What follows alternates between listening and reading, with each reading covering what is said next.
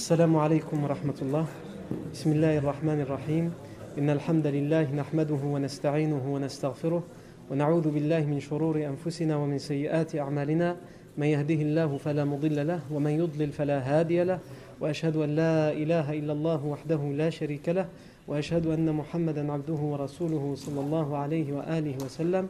يا أيها الذين آمنوا اتقوا الله حق تقاته ولا تموتن إلا وأنتم مسلمون.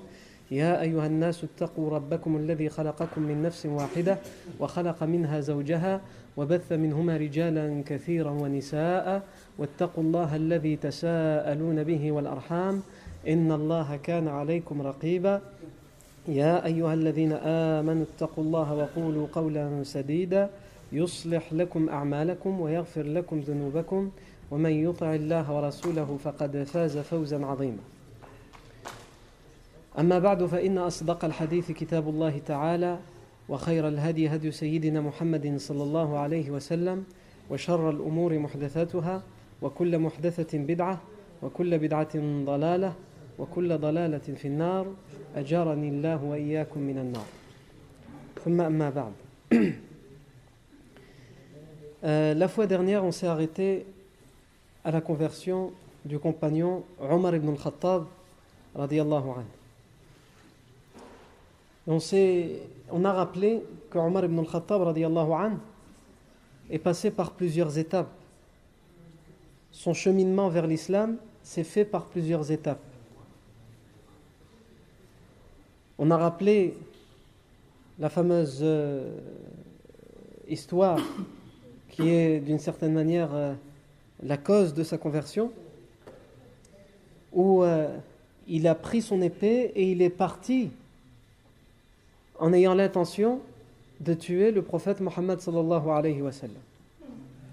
Et sur son chemin, alors qu'il part pour tuer le prophète sallallahu alayhi wa il rencontre un homme qui lui dit euh, Tu vas où avec cette épée que tu brandis Je vais tuer Mohammed sallallahu alayhi wa pour que on soit débarrassé de cette religion. Et pour l'en dissuader, cet homme lui a dit Tu veux aller tuer Mohammed alors que ta propre sœur et ton beau-frère sont musulmans. Donc il fait demi-tour et il, retourne chez sa sœur. Et on a expliqué la bagarre, qui s'en est suivie et qu'il a découvert la feuille ou le papyrus sur lequel étaient gravés les 14 premiers versets de Surat Taha, qu'il les a lus, et que lorsqu'il les a lus, c'est comme si, d'une certaine manière, ces versets le tutoyaient, c'est comme s'ils avaient été révélés pour lui, et on s'est arrêté là, haqiqa et donc aujourd'hui on continue. Il pose ses feuilles, et il dit ما أحسن هذا الكلام وما أكرمه دلوني على محمد صلى الله عليه وسلم quelles sont si belles ces paroles? Quelles sont si nobles? Quelles sont si belles et quelles sont si nobles? Indiquez-moi vite où je peux trouver Mohammed sallallahu alayhi. Khalas. Ces versets se sont emparés une bonne fois pour toutes du cœur de Omar ibn al-Khattab radiallahu anhu. Et donc, Omar ibn al-Khattab alors qu'il est encore en train d'expliquer comment il est étonné par ses paroles et par le sens de ses paroles, euh, et qu'il demande à ce qu'on lui indique où il peut trouver Mohammed sallam, on avait expliqué que Khabbab ibn al-Arat était dans cette maison, mais qu'il s'était caché, qu'il s'était dissimulé pour que personne ne le voie.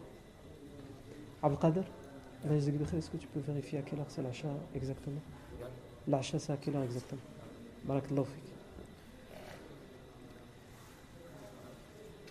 Khabbab ibn al-Arat était venu pour enseigner à Fatima bint al-Khattab, la sœur de Omar ibn al-Khattab, et à son beau-frère les 14 premiers versets de Surat Taha. Quand il entend que Omar et convaincu par ces versets, il sort de sa cachette. Tellement il est content. Et il lui dit Abshir ya Omar. Voici la bonne nouvelle, au Omar. Abshir ya Omar. 20h22. 22.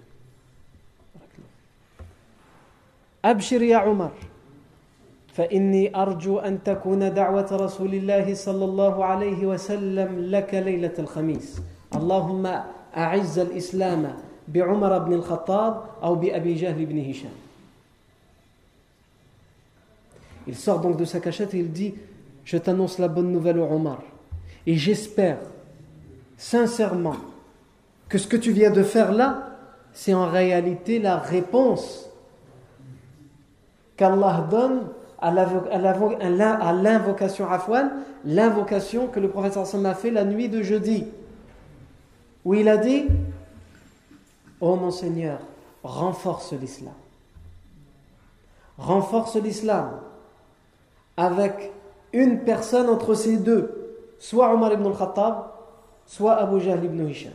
Et nous, on avait déjà expliqué précédemment que le wa sallam, juste avant la conversion de Omar ibn al-Khattab, avait fait cette invocation. Il avait dit Allahumma a'izz al-islam bi ar-rajulayn ilayk. Bi. Omar ibn al-Khattab ou Abu Jahl ibn Hisham. Ô mon Seigneur, renforce l'islam, rends l'islam plus fort et plus puissant avec l'homme parmi ces deux que tu préfères et que tu aimes le plus. Soit Omar ibn al-Khattab, soit Abu Jahl ibn Hisham. Et c'est en fait Allah Azza wa Jal exauce la dua du prophète Mohammed. Donc il a dit Dulluni ala Muhammad. Indique-moi où je, je peux trouver sallam. Il reprend son épée et il se rend, on lui dit tu le trouveras chez Al-Arqam ibn Abi Al-Arqam. Puisque c'est là que Omar ibn al-Khattab anhu, dans la maison de Al-Arqam ibn Abi Al-Arqam, c'est là que le wa sallam enseignait aux compagnons les nouveaux versets et la religion, comment prier, etc. Et les compagnons qui euh, vivaient leur islam secrètement se dissimulaient chez l'Arqam ibn Abil Arqam pour que personne ne les voie ni prier et que personne, ni de leur entourage ni de la Mecque, ne sache qu'ils sont musulmans. Il se rend donc avec son épée à la maison de l'Arqam ibn Abil Arqam. À l'époque, il n'y a pas les téléphones. S'il y avait les téléphones portables, on aurait appelé chez l'Arqam ibn Abil Arqam pour dire Omar y arrive, vous inquiétez pas, il est convaincu, etc. Omar part avec son épée et personne, à part Fatima, sa sœur, à part son beau-frère, et Khabbab ibn al-Arat, personne, à part ces trois-là, ne savent qu'il se rend chez le prophète Mohammed pour se convertir. Et les gens qui le connaissent, qui connaissent Omar ibn al-Khattab et qui n'ont pas vécu cette situation chez la sœur de Omar ibn al-Khattab sont à mille lieues de s'imaginer qu'il puisse un jour se convertir, comme elle a expliqué avec l'ane- l'anecdote de la fois dernière où il avait l'habitude de torturer et que lorsqu'il est parti chez les gens et qu'il avait fait preuve d'affection, la femme avait espéré qu'il se convertisse et son mari lui a dit ne, convoite pas, ne- n'espère pas qu'il se convertisse. Car il faudrait d'abord que l'âne de Khattab se convertisse avant que lui, c'est-à-dire le fils de Khattab, se convertisse. Tellement c'est quelque chose d'improbable dans les yeux des gens. Mais Allah Azzawajal, il guide qui il veut. Le cœur, il peut être un rocher. Quand Allah Azzawajal a décidé de ramollir, d'adoucir ce cœur, il l'adoucit. Il, retourne les cœurs et il les oriente comme il le veut. Quelqu'un qui est doté d'un cœur noir, si Allah Azzawajal il veut, il le blanchit. Et inversement, qu'Allah Azzawajal nous en préserve. Non. Donc il se rend avec son épée et il frappe à la porte de l'Arqam ibn al-Arqam. Évidemment, dans cette maison, on prend toutes les précautions. Donc on regarde, quelqu'un, avant d'ouvrir, regarde à travers les fentes de la porte et qu'il voit Il voit Omar ibn al-Khattab avec son épée. Il est là et il est avec son épée et on sait qu'il est à mille lieues de se convertir. Donc ça veut dire qu'il a découvert notre cachette et qu'il vient nous faire la guerre. Donc cet homme va informer le wa sallam et il informe tous les compagnons qui sont à l'intérieur de cette demeure. Et il leur dit Regrou- regroupez-vous à la porte pour lui faire face. Omar est fort, Omar est quelqu'un de grand. Pour que lorsqu'il rentre, s'il veut faire du tort au prophète sallam, on sera un barrage devant lui. Tellement Omar ibn al-Khattab est craint. Et dans cette demeure, il y a aussi Hamza ibn Abdel Muttalib, l'oncle du prophète qui s'était converti, selon certaines versions, trois jours avant la conversion de Omar. Et sa conversion, la cause de sa conversion, c'était le fait qu'Abu Jahl insulte et frappe le prophète Mohammed sallam. Et donc, il, lui a rendu ses coups. Hamza, il a rendu les coups à Abu et lui a dit Moi, je suis de la religion de mon, neveu. Est-ce que ça pose problème à quelqu'un? Parce que lui aussi était un chasseur du désert connu et c'était quelqu'un qui était craint aussi par les Mécois. Hamza leur dit Malakum, que vous arrive-t-il? Il les voit, il voit tout, tout, le monde est paniqué, tout le monde est en stress Il y a une tension d'un coup qui est, qui est arrivée. Et on lui répond Omar Je nous demande qu'est-ce qu'il y a Il y a Omar qui est juste là, il y a juste la porte entre nous et lui, Omar ibn Khattab. Et il leur a dit Ouah Omar. Et Omar, et alors, et après, c'est qui Omar Ouvrez-lui la porte. فإن كان الذي جاء يريد خيرا فإن كان جاء يريد خيرا بذلناه له وإن كان جاء يريد شرا قتلناه بسيفه On a affaire à un autre calibre dans, la, dans le courage et la bravoure. Comme les, comme les parents disent, dans le rejla, la virilité, Et Omar, et après c'est qui Omar Ouvrez-lui la porte. Regardez combien on est. Ouvrez-lui la porte. S'il est venu en désirant un bien, nous lui rendrons le bien. Et s'il vient en voulant un quelconque mal, nous le tuerons avec son épée. On n'aura pas besoin de se défendre en prenant des armes. On lui prendra son épée avec laquelle il est venu pour ce mal, pour tuer, et nous le tuerons. Et à peine ils ont ouvert la porte, le prophète Mohammed vient du fond de la pièce où il était en train de recevoir une révélation. Il franchit les rangs des compagnons qui sont là pour le protéger. Il passe devant les compagnons. Et il passe devant Hamza et il attrape Omar. Parce que le prophète a vu que les compagnons sont en stress. Et le prophète est un meilleur modèle dans tout et même dans la bravoure et le courage. Donc il montre à ses compagnons, vous avez peur de Omar? Eh bien regardez. Il traverse tout le monde, ceux qui sont là pour le protéger, et il attrape Omar par ses vêtements, qui est grand, qui est fort, qui est musclé. Et personne dans cet endroit ne sait qu'il est venu pour se convertir. On pense qu'il est venu avec son épée et qu'il veut du mal. Le professeur Hassan le prend par ses vêtements et il le secoue pour montrer aux compagnons. C'est de Omar que vous avez peur professeur sallam était un éducateur et un formateur en théorie, mais aussi en pratique. Il enseignait et il montrait à travers son application et sa pratique ce qu'il enseignait en théorie. Il a donc attrapé Omar ibn al-Khattab, il l'a secoué très fort et il lui a dit Ama anta Omar? Ne vas-tu donc pas cesser, ô Omar, c'est-à-dire cesser d'être dans la situation dans laquelle tu es de mécréance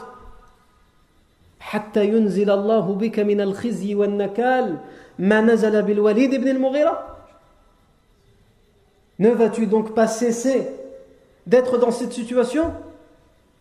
Jusqu'à ce que le pire arrive. C'est quoi le pire? C'est que la malédiction et la honte s'abattent sur toi comme ils se sont abattus sur le Walid ibn al-Mughira.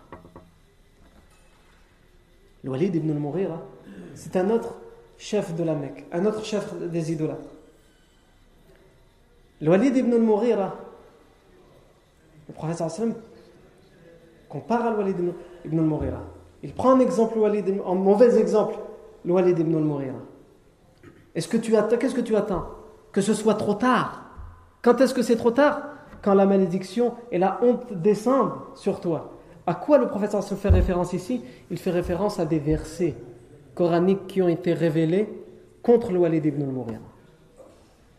Quand Allah révèle, quelque chose de mauvais sur un individu qui est encore vivant, comme Abu Lahab c'était son cas, comme le Walid ibn al-Mughira, alors qu'il est encore vivant, ça veut dire c'est fini. C'est impossible par la suite qu'il sera guidé, parce qu'Allah sait à l'avance qu'il ne sera pas guidé, c'est pour ça qu'il a fait révéler ces versets, il est perdu à l'avance. Allah dans son omniscience, sait à l'avance qu'il ne fera jamais jusqu'au dernier souffle de sa vie, il ne fera jamais le choix de se convertir à l'islam. Qu'est-ce que tu attends, Omar? Avec tout ce que tu fais, tout le tort que tu fais aux musulmans, les tortures, les persécutions, tu attends que des versets soient révélés et te maudissent et te fassent honte et qu'il soit trop tard, tu ne pourras plus revenir en arrière. Parce que le Walid ibn al-Mughira, plusieurs versets ont été révélés contre le Walid ibn al-Mughira. En particulier dans Surat al-Mudathir. Où Allah Azza wa Jal dit Dharni wa man khalaqtu Dharni wa man khalaqtu wahida. Laisse-moi avec celui que j'ai créé seul. Et Allah Azza wa Jal ici fait référence à Al-Walid ibn al-Mughira. وجعلت له مالا ممدودا et je lui ai donné des, des richesses beaucoup de richesses. Et beaucoup d'enfants, il avait dix garçons, dix hommes, dix adultes dans sa maison, qui étaient là pour le défendre et pour faire sa notoriété, et pour lui porter pour compagnie et pour l'aider dans, les difficultés de la vie. Et je lui ai étendu, yani, je lui ai donné beaucoup dans la vie d'ici dans, les richesses, etc. Il était connu pour ça, le Walid ibn al-Mughira.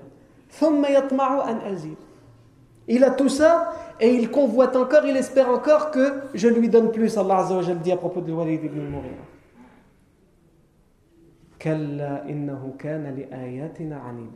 Oh que non, il n'aura pas plus. Parce qu'il était, il s'est entêté dans le refus de nos signes que nous lui avons envoyés.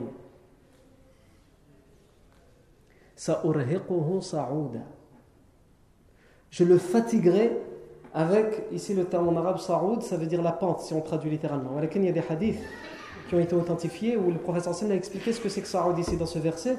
Il a dit c'est une montagne, une pente dans l'enfer. Que, qui feront partie des châtiments que les gens de l'enfer auront à subir, qu'Allah nous en préserve. Ou le professeur Sam a dit quand ils, devront monter cette pente, parce qu'ils seront dans l'adab, et le seul moyen pour eux d'en échapper, c'est qu'il faut monter la pente une pente très difficile à monter, mais en plus de la difficulté, c'est que c'est une pente, une montagne de feu. Quand ils mettent la main pour grimper, la main fond. Donc ils n'arrivent à tenir sur rien. Ils mettent le pied, le pied fond. Dès qu'ils sortent les mains, les mains redeviennent normales. Ils réessaient d'attraper la montagne pour, euh, pour euh, monter et ça refond encore une fois. C'est ce que le professeur m'a expliqué pour expliquer ce verset. Non. Pourquoi? Pourquoi ce châtiment?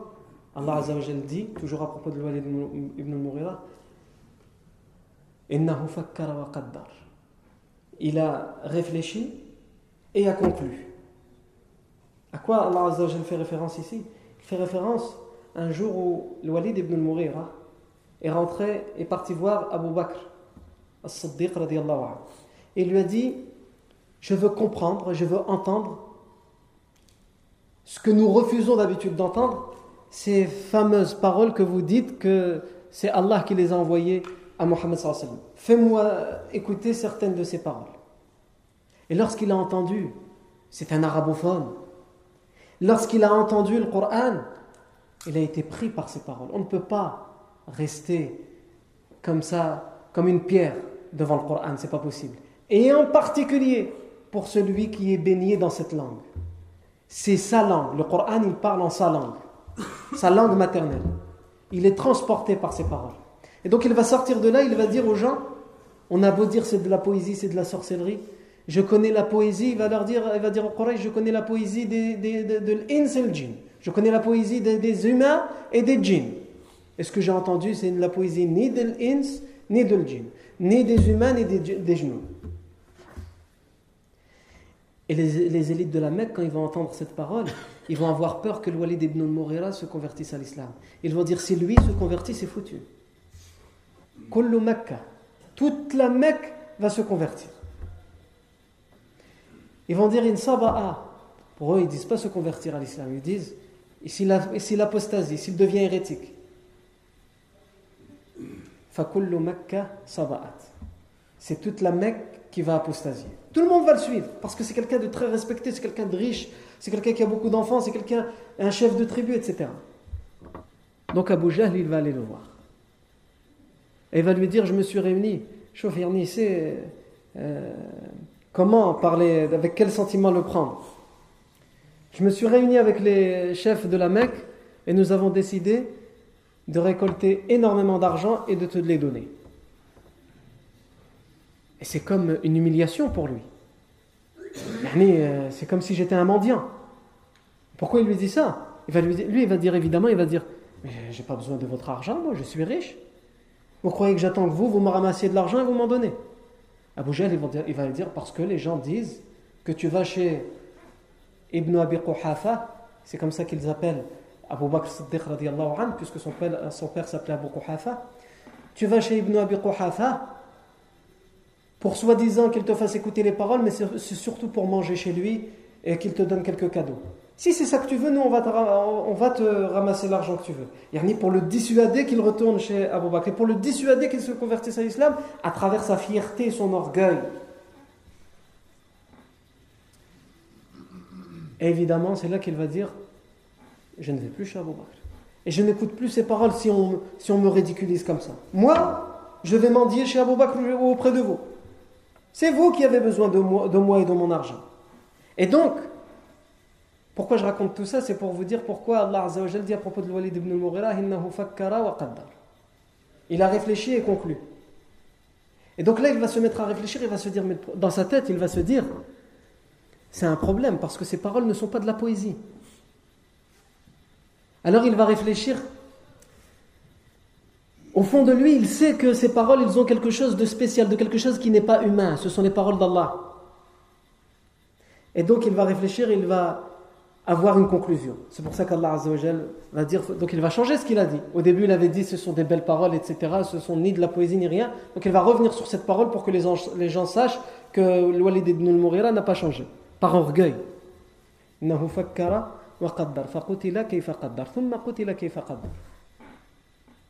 Il a réfléchi et conclu. Qu'il périsse, Allah dit, qu'il périsse. Comment il a conclu et encore une fois qu'il périsse, comment il a conclu. Qu'est-ce qu'il va dire? Il va dire ce n'est que de, de, la sorcellerie. Si c'est pas de la poésie, si c'est pas de la littérature, c'est quoi? C'est de la sorcellerie. Il nous ensorcelle avec ses paroles, avec sa langue. Il nous récite des paroles qui nous ensorcellent et qui nous font croire que c'est des belles choses.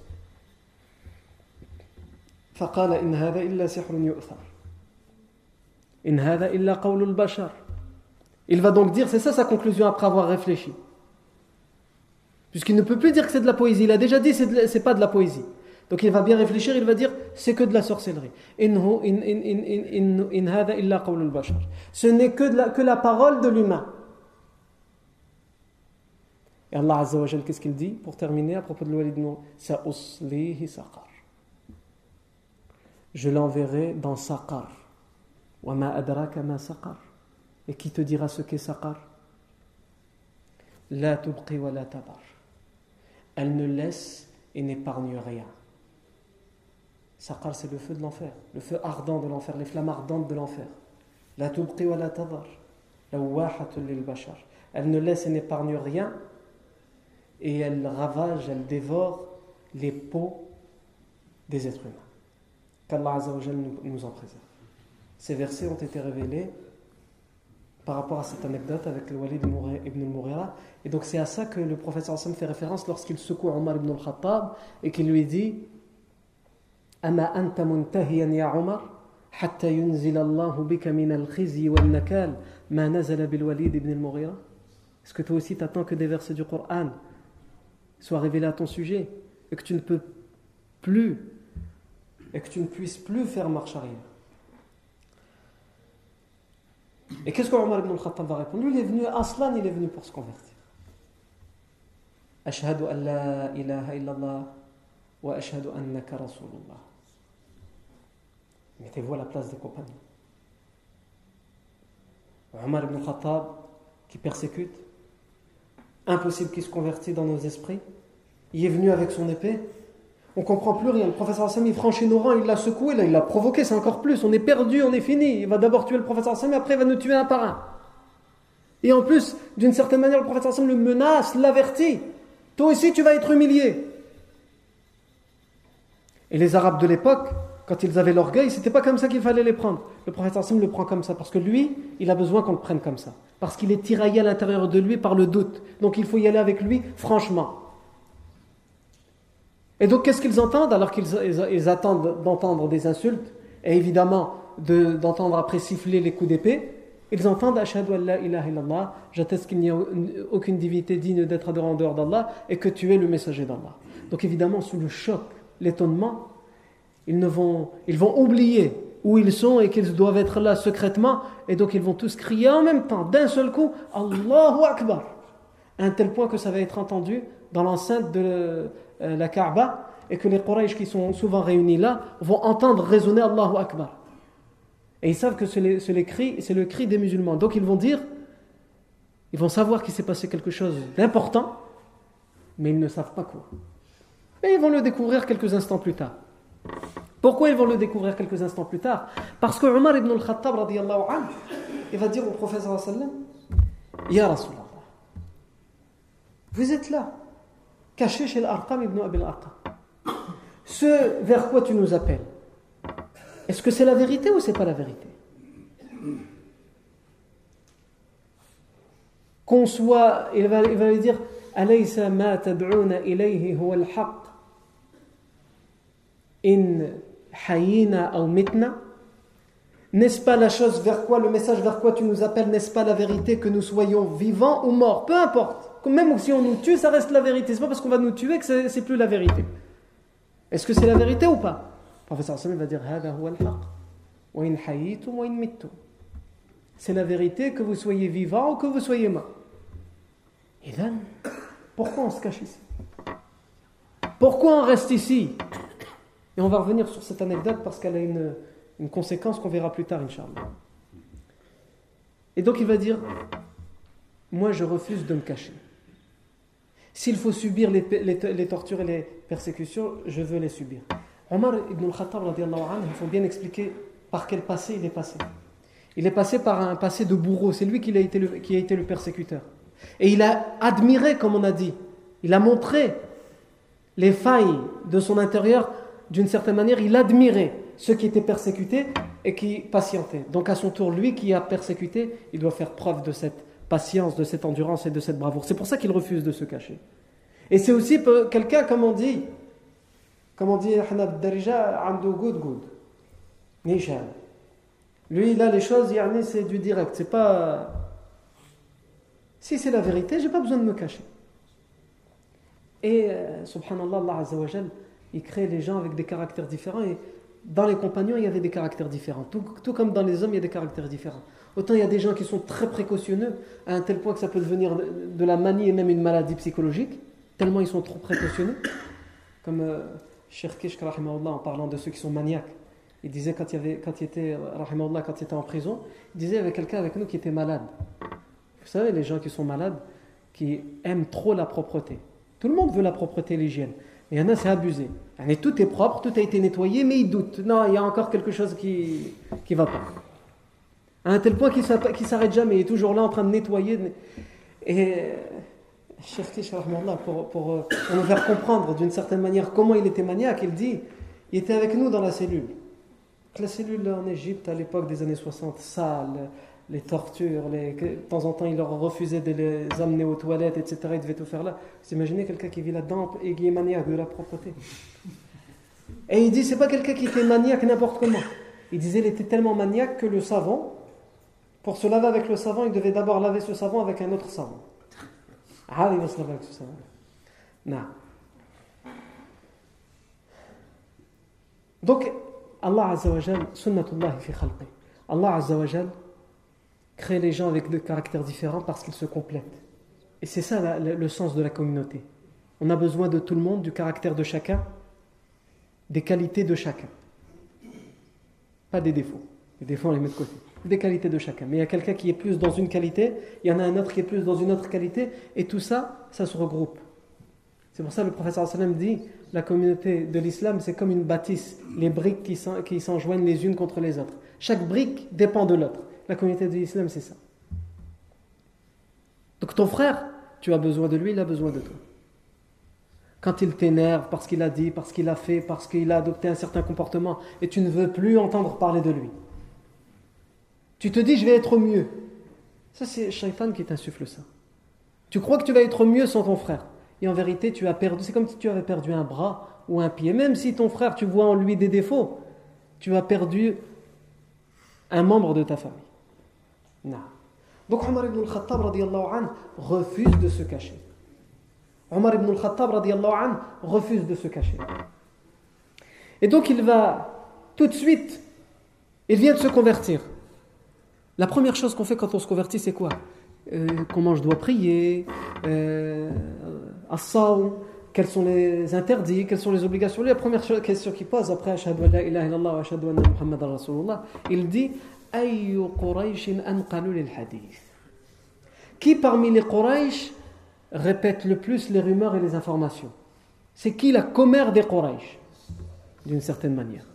Pourquoi il veut savoir qui? Pour qu'il aille lui dire qu'il s'est converti afin que tout le monde sache. Lui, il ne se cache pas. Omar ibn al-Khattab s'est converti. Il ne se suffit pas d'aller le dire. Il faut que tout le monde le sache. Et pour, euh, si tu veux qu'une une information, tout le monde le sa- il faut que tu veux, si tu veux que tout le monde le sache, tu vas voir la commère du village et tu lui dis, je te dis un secret, mais surtout, il faut le dire à personne. Ah là, tu vas faire jackpot. Si tu dis ça à la commère du village, et surtout, faut le dire à personne, t'inquiète pas, tout le monde il va être au courant. Et ils vont même être au courant de choses dont toi tu n'es pas au courant parce qu'il va, il grossir l'histoire, il va rajouter des rumeurs à la rumeur. Et donc on lui dit, celui qui est connu pour euh, sa langue elle est pendue, il ne peut pas retenir les informations, c'est Jamil ibn Muammar al-Jumah. Et il va tout de suite chez Jamil et lui a dit Ya Jamil, ama alimta anni qad aslamt wa dakhaltu Muhammadin sallallahu Tu n'es pas au courant? Je suis rentré dans l'islam. Je me suis converti, je suis rentré dans la religion de Muhammad sallallahu alayhi. Cette histoire, qu'est-ce qu'il raconte? C'est le fils d'Omar ibn al-Khattab, Abdullah ibn Omar. Et il dit J'étais un tout petit enfant et j'ai suivi mon père. Quand il a demandé aux gens Je l'ai suivi. Il est parti chez Jamil. C'est lui qui raconte cette histoire. Et il dit Et Jamil, il s'est levé tout de suite après. Tu t'es converti. Il s'est levé tout de suite. C'est un scoop. Il n'a pas pu le garder. Tout de suite, il est parti en courant. Est parti en courant pour, aller à l'endroit là où il y avait plus de monde. C'est l'enceinte de la Kaaba. Il est parti en courant là-bas, et Ibn Omar, anhuma, il raconte, il dit, et mon père le suivait de, par derrière. Et il dit, et moi j'ai suivi mon père, par curiosité. Et il a dit, euh, il est arrivé à la, porte, de la cour de la mosquée. Il n'a pas attendu d'arriver jusqu'à la Kaaba. Tellement il n'en pouvait plus, il fallait qu'il kharraj parce qu'il est malade, mesquin. Quand il y a quelque chose, c'est quelque chose qui est lourd, il faut qu'il s'en débarrasse. Et donc il arrive à la porte, il a commencé à dire Ya ma'ashara Quraysh, Ya ma'ashara Quraysh. Oh vous les gens de Quraysh, les tribus de Quraysh. Donc tout le monde a commencé à lui prêter attention. Il a dit Ala inna ibn al-Khattab qad saba'a. Ne savez-vous pas que le fils de al-Khattab a apostasié? Omar ibn al-Khattab passe devant, il le pousse et il dit Kadab, il a menti. Je me suis converti, je n'ai pas apostasié. Je me suis soumis à Allah. Wa.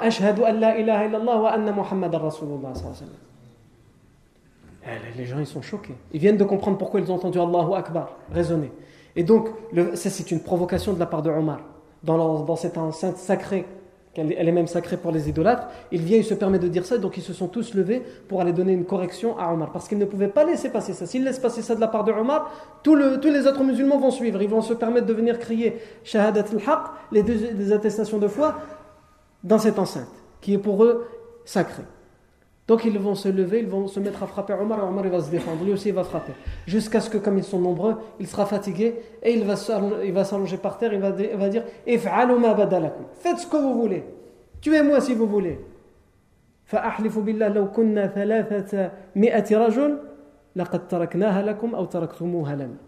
Je jure par Allah que si nous étions juste 300 hommes, ça aurait été suffisant pour savoir si c'est nous qui l'emportons ou vous qui l'emportez.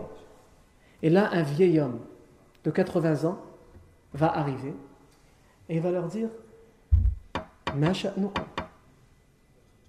vont dire Omar Saba, qu'est-ce que vous faites Qu'est-ce qui vous arrive Parce que lui n'est pas au courant qu'Omar il s'est converti. Donc c'est un homme de 80 ans respecté.